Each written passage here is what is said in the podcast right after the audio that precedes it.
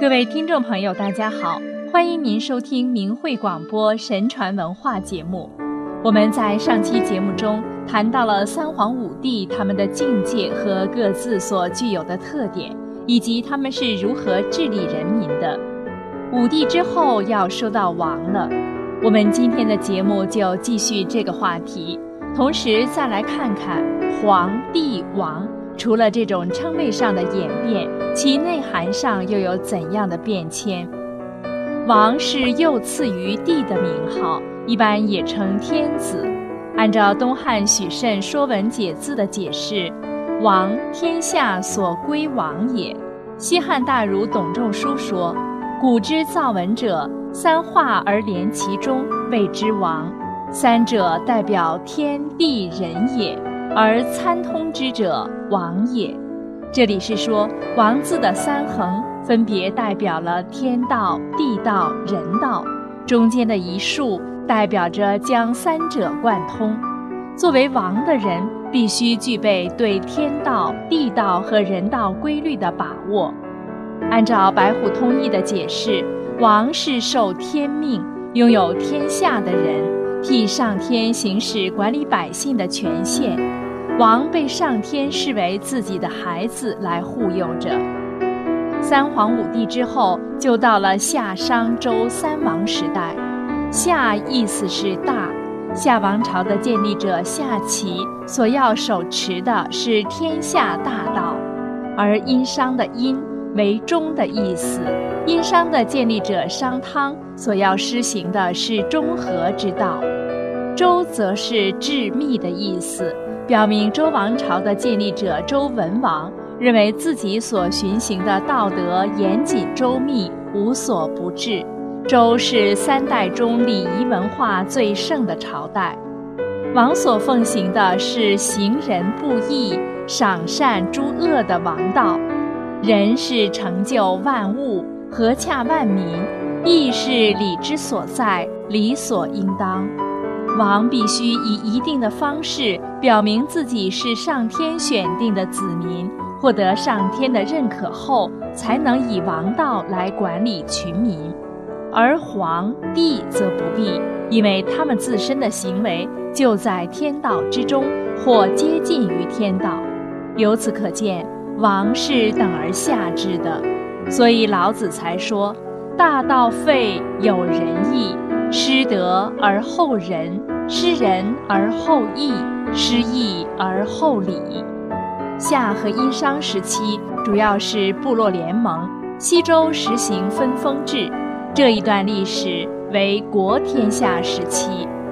这就是中国历史上站在社会最高位置上的国家管理者所曾经具有的博大的胸襟和气度，包容天地，吞吐万物。远不是今天的政治家所能够比拟的。在皇帝王的时代，由于人们都站在道德的基点上为人处事，所以人们对规律、神机、奥秘的洞察力和运用能力是今天的人们所难以想象的。尤其是今天的人都以进化论来看待古人，以为古人都是蒙昧无知，每天为了填饱肚子而疲于奔命。没有什么知识，也没有什么技术。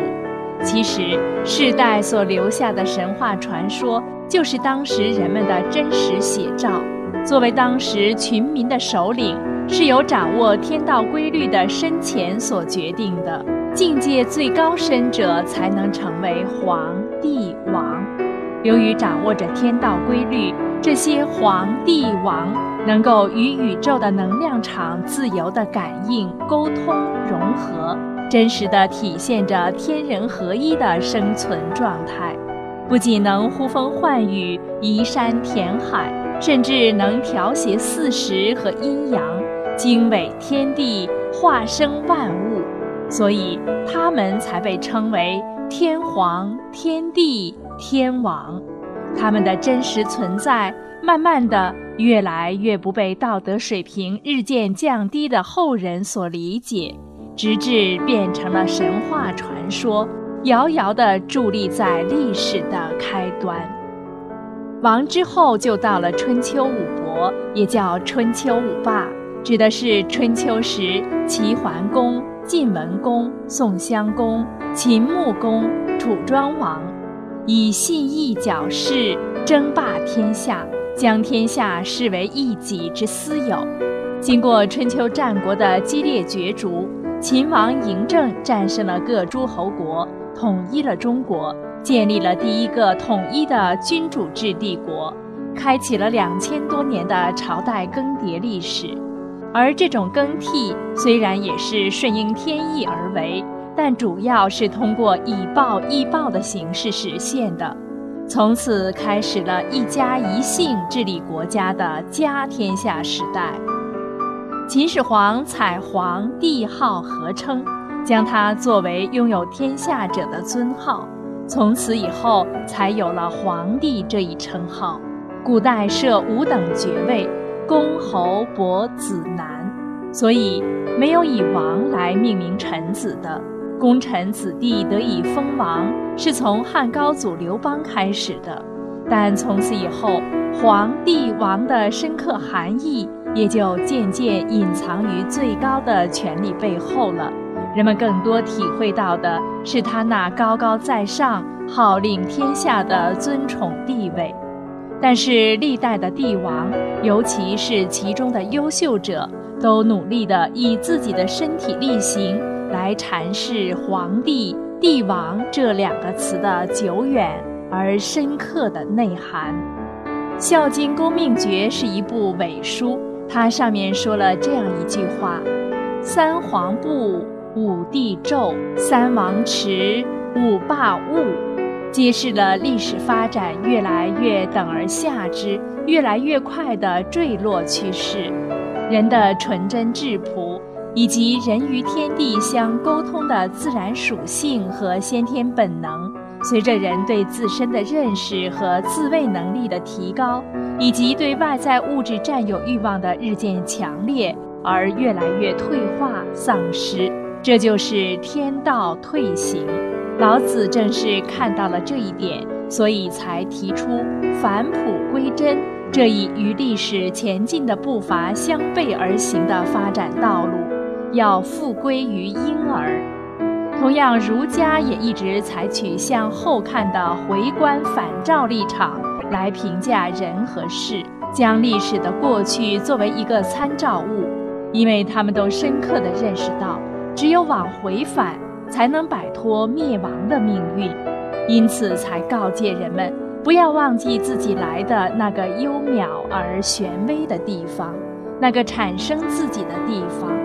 要保持逆流而上的向道之心，唯其如此，才能挣脱名利欲望的牵绊和诱惑，才能从随势下流的世间之道掉头而返，才能越走越宽，重新踏上无形大道，使生命与天地共长久，永远保持在成住的状态。这也就造就了中国久远的历史文化中所显现出的独特的返本归真的修炼思想和行为，求仙访道，隐逸田园，追求人与自然的融合为一，成为中国古代文化最为深刻的主流。即使在积极入世的儒家思想中。也保持着这种往回返的强烈意识，所以中国文人的骨子里透露出来的是对德和道的追求，是面对自己在人生道路中的各种考验和诱惑，坚定自己对道德的体认，同时也坚定自己所达到的道德境界。所以，中国文人身上。体现出一种共有的“穷则独善其身，达则兼济天下”，为往事继绝学，为万世开太平的使命感。其中既透露着强烈的自我意识，又有着对天地、社会、道德、人伦的深沉的责任感。只有达到较高的道德境界，才能实现。好了，各位听众朋友，又到了跟大家道别的时候了。心语感谢您的收听，下期节目我们空中再会。